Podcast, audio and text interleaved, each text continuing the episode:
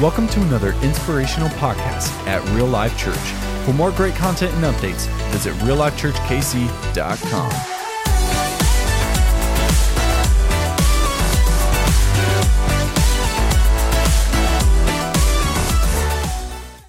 Laughs of better. Let's join Martin and Julie again on their first date. He actually thinks I'm gonna give him a tip. Didn't he just say he's trying to put his kids through college? Yeah, what a sucker. It's like watching a train wreck. But let's see what it looks like with better. No, keep the change. Aw, that's so sweet. You're helping him put his kids through college. I'm a sucker for those stories. When life hands you choices, choose better.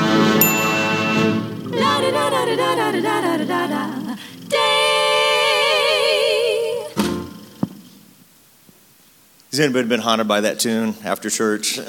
this is stuck in your head. Sean said, like from the 50s. I'm like reminded of Leave It to Beaver, something like that. So you got to love that stuff. Hey, my name is Barry. I want to welcome you again one time more time to Real Life. If this is your first week, or if you've been here a thousand times, we're excited that you chose to worship with us today, and we're going to have an awesome time in God's house. We're already we're already there. You guys have been worship awesome, so that's great. So if you haven't been here, we're in the middle of a series like Sean's talking about. It's called Better, and here's the thing a lot of times we like to do life on our own way, right? In our own time, our own way. And God wants to speak to us, and He always has something better for us. So in the first week, Sean talked about better is one day, and better is one day with God. Better is one day in God's courts. I'd rather be a servant in, in His courtyard than a king on my own, right? In the second week, Sean came and he really preached a powerful message to talk about better is one handful.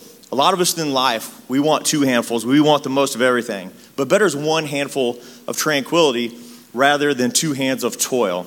And third week, which I'm sorry I didn't get to, uh, I didn't get to listen to this, but I know it was an awesome one and I, I checked out some of it. But Sean talked about better is wisdom. Better is wisdom than gold. And he reached in and he talked about Solomon. And we're going to piggyback on that a little bit today. So today's message is better is a good name. Now, does anybody in here want a bad name? Nobody does, right? And Proverbs really leans into this. And we like to think, you know, man, back in the Bible days, they didn't know what they were talking about. You know, we're, we're, we're cultured. We know, we have a lot more knowledge than they did back then. But man, Solomon in Proverbs 22, and I want you guys to read along this, read along this with me. And it says, in verse 1, it says, A good name is more desirable than what?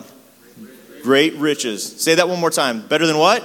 Great riches. It is to be esteemed better than silver or gold.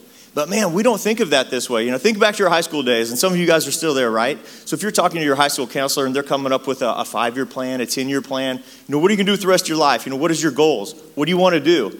How many people said, "I want to have a good name"? Anybody? No. What did we want? Good job. We wanted to get married. We want to have kids. We want to maybe be famous. We had all these lists of things, but really, a good name isn't high on our list in our culture anymore. And that's different than what it has been in history. Because in the past, if you desecrated somebody's name, it was a reason to get in a family fight. Think about, you know, the Hatfields and McCoys, or just think about like the honor cultures of Japan. You jacked with their name, you were jacking with everybody, and there was a fight on your hands. In our world, though, we like to focus on the things that are easily grasped the silver, the gold, the money, the power. You want to be a, a president or a CEO of a Fortune 500, right? But God says there is something better. There's something better, and a name is it. The name that you live by is what you're known by. So here's what I want to ask you guys as you think about it, and this is a rhetorical question.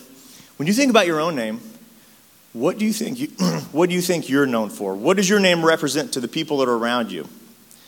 And here's the thing. A good name doesn't mean that you're perfect. And I'm not standing up here pretending like I'm perfect. Sean doesn't either. Anybody on stage, our directors, our coordinators, nobody here pretends like we have it all together and we're absolutely perfect.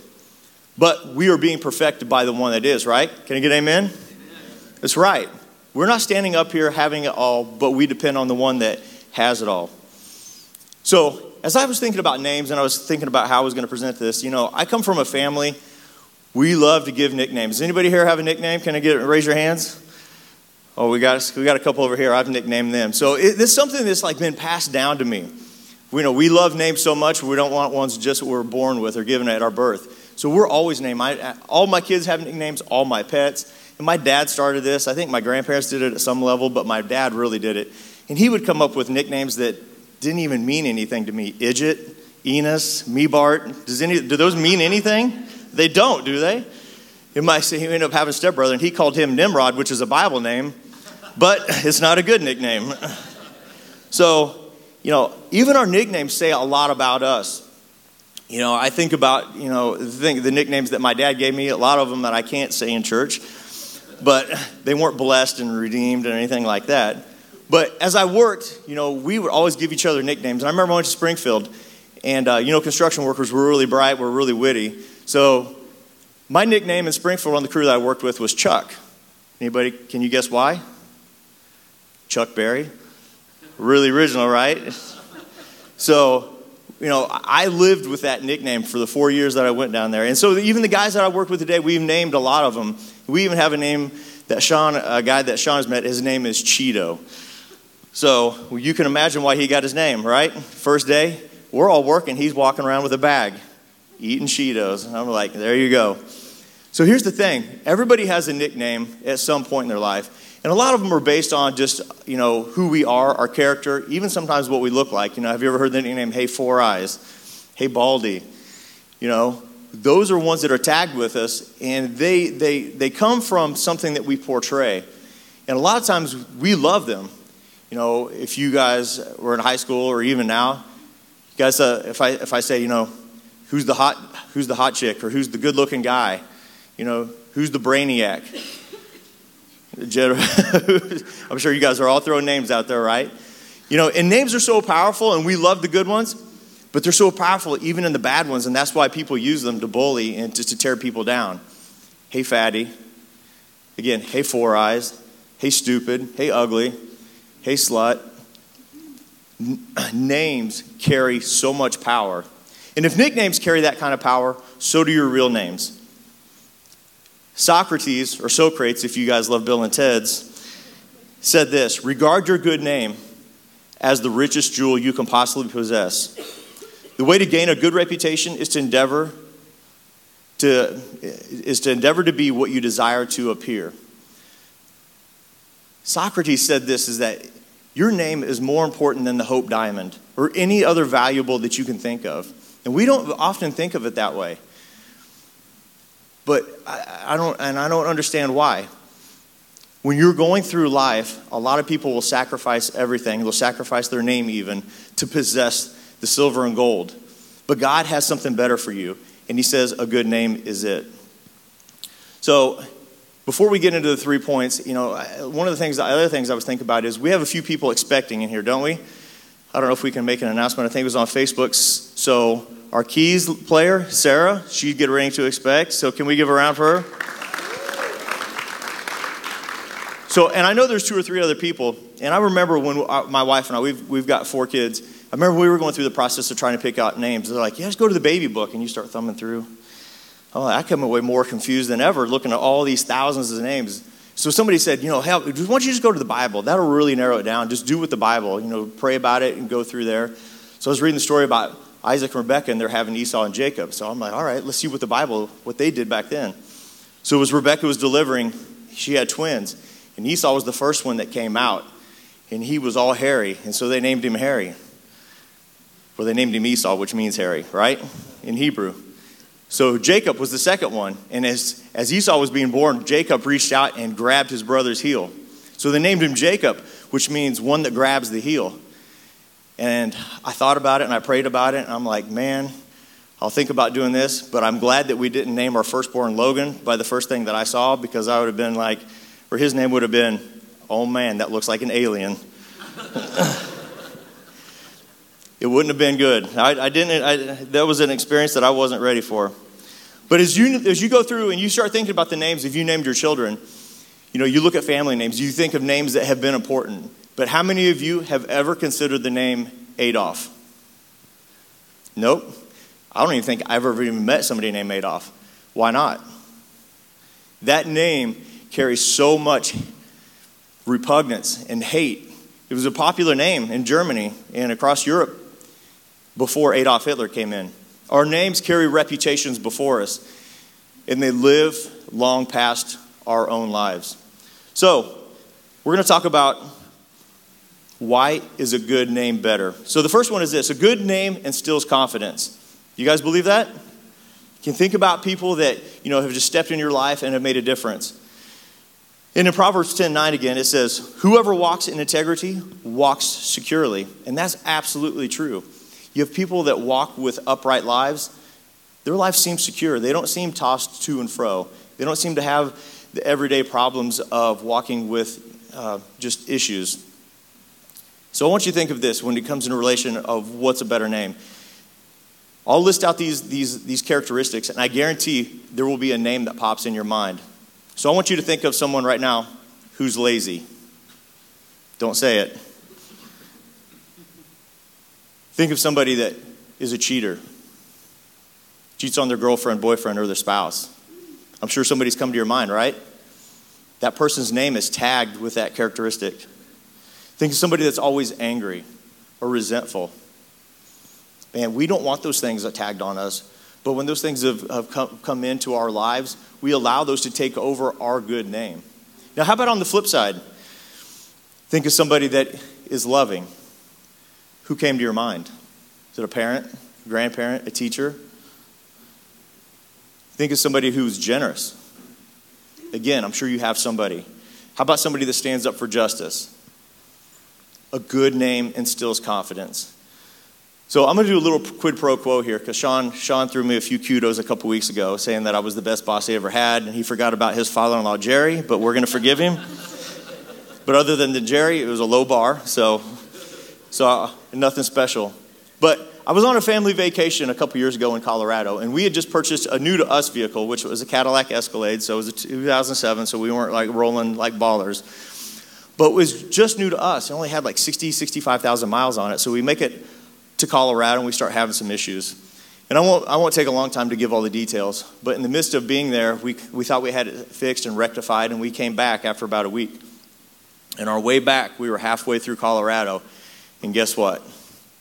The engine blows. She's gone. He done. Here's the issue I was pulling a trailer, it was a work kind of play vacation. And here's the thing if you guys ever try to rent a vehicle where you pull a trailer, it can't be done. It's not happening. So here's the problem I'm stuck trying to figure out three different issues, trying to figure out how I'm going to get home, what are we going to do with the vehicle, how am I going to get the trailer home because I've got work tools in there. So here's my kudos for Sean. I had several people that I probably could have called that would have shown up, but I had no doubt in my mind if I called Sean Petrie, he would drop everything if Diane would let him to be here. Diane's just as generous. So here's the thing here's what you don't know. What, ha- what was happening two years ago? And this was in August. We were less than a month away from launching. You think Sean had a few other things on his mind? You think he had a few other things going? I know he did. But that was the name that came to my mind of a person that would drop everything. So him and Joe, they pulled us, they came out in a truck, grabbed the trailer, and drove us all the way back. Nine hours there, nine hours back. A name, a good name, instills confidence. A good name also speaks for you, it speaks ahead of you. I want to read a scripture passage about Solomon in 2 Corinthians or 2 Chronicles uh, 9 1. So if you guys would read along with me, it says this When the Queen of Sheba heard of Solomon's fame, she came to Jerusalem to test him with some hard questions. And she came to Solomon and talked about with him all that she had on her mind. She's a queen. I bet she had a lot to talk about, didn't she? She came to Solomon. Solomon had a name. He had a name that had gone before him. He had never been to Sheba. She had never been to Jerusalem. And yet she'd heard about him. She'd heard about his wisdom, his integrity, his wisdom. And it continues in, in, uh, in chapters 5 through 6. He says, She said to the king, The report I heard in my own country about your achievements and your wisdom is true. But I did not believe what they said until I came and saw it with my own eyes. Indeed, not even the half of your greatness of your wisdom was told to me. You have far exceeded the report I heard. How many times in your life have you ran into somebody or met somebody for the first time and they've heard something about you? Isn't it a blessing when they've heard the good things and the expectations are set here? It's way easier to walk into that situation having a character and reputation, a brand, if you will. Your name is almost a brand. It's like QuikTrip or Walmart. Having that brand go before you. I had the honor of speaking at a funeral, and actually, it was uh, Dee's father in law, and he was a family friend. And just by happenstances, I was uh, meeting some of the people in the back. I was talking to some people that worked at the funeral home. And as we were making our introductions, he heard my last name. He said, Do you know a guy named Ron Hardy? I'm like, Yeah, actually, that was my grandfather. I said, Did you know him? He's like, Yeah. He sold me the lot for my first house and helped me build it. And this guy proceeded to go on to tell me of everything that my grandfather had ever done. And I had never, ever met this man before in my entire life. And I know a lot of people that my grandfather dealt with. And he kept coming back to the point, and he said this is that I wouldn't be where I'm at had your grandfather not done what he had done for me. I mean, this guy, he, he couldn't afford a lot, so my grandfather gave it to him on credit. He couldn't get qualified for the loan. And he thought he had it in, and then it all fell out behind him, and my grandfather made a call for him. And so this guy was just super, super thankful and had all this, all these great things to say about my grandfather. And he, he ultimately told me this. He said, You have a big name to live up to. He goes, Your family name goes before you. And that's so true. Whether it's our family name or, or our name, it goes before us. So as you walk through the world, think of what your character and your reputation precedes. Lastly, your character makes the name, not vice versa. And a good name inspires people. And here's the, here's the struggle that I see with a lot of people. A lot of people, they, they look at themselves and they value themselves so little. They don't look at themselves in the way that I believe that God looks at them. Because we look at ourselves of all our limitations, all our weaknesses, and we see ourselves as just so much less than what God declares you to be. And Paul has this, Paul has this quote for us, and it's also it's in Corinthians 11:1. 1. And Paul says, "Follow my example as I follow the example of Christ." And that is so powerful. You can live your lives in a way that inspires people. You are leading somebody, even if you don't believe that you are. Even lowly you, even if you're in junior high, even if you're in the retirement home, you are leading somebody. You can inspire somebody because somebody's always watching your life. And again, a lot of people are like, you know, well, if I was the president, or if I was a movie star, or if I was an athlete, then maybe I can influence somebody or inspire somebody. But I just don't think that's true. I think that's a lie that we, we tell ourselves all the time. And just think of it this way to see if it's not true. How many people know who Miss America was in 2003? Probably nobody. Do you know who was the MVP of the World Series in 1991? Probably don't even know who the baseball teams were. But man, wouldn't that be awesome to be that MVP? Man, you could have a speech, you could talk about it, about how, you know, what God's doing in your life. Then I could influence somebody if I had been the MVP. But nobody in here knows who that is unless you're just some weird sports freak, right? But that's the 1%. How many people know who the UN Secretary General was in 2002? Here's the guy that runs the UN. He's the head political body of the, of the whole world. Anybody know who that is? Probably not. Now, I'm going to ask you a few questions I bet you do know the answer to. Who was the teacher that stepped into your life and said that you were meant for great things or inspired you to do better than you were doing? I bet you came up with a name there. What about a coach? What about a coach that helped work with you and bring the best out of you? How about just a leader in your life that stepped along and said, Hey, I think God has something important for you to do? I bet you can answer those questions. There are individuals in your life that have believed in you and have, have called you to do better and have inspired you. And anybody in here can play that role. Anybody in here can be in that position. And one of the things that I see, i have been surrounded, and I've had, I've had teachers, and I've had coaches, and I've had leaders in my life that have inspired me. And God continually surrounds me with people that inspire me. Man, and I look and I'll talk about this more in a minute. I think about the people in this very room, the people in this very church. They give and they give generously and they give graciously. And I'm in a position where I get to see some of this stuff and you guys don't. And so I consider that a blessing. But we have people that give to families in need. We have people that give to youth kids that can't afford to go on their own because it's an expensive trip. And they're like, hey, we'll step up. We don't have kids anymore. And we would love to invest in somebody that wants to go to camp.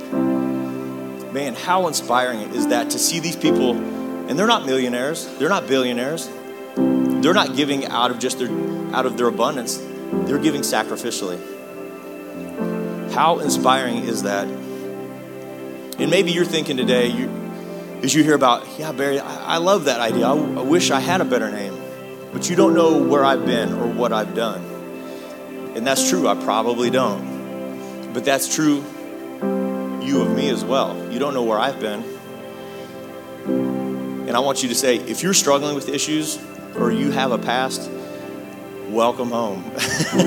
we are not perfect. But again, we are relying on the one that is. Paul in Romans 3:23 says, "For all have sinned and come short of the glory of God."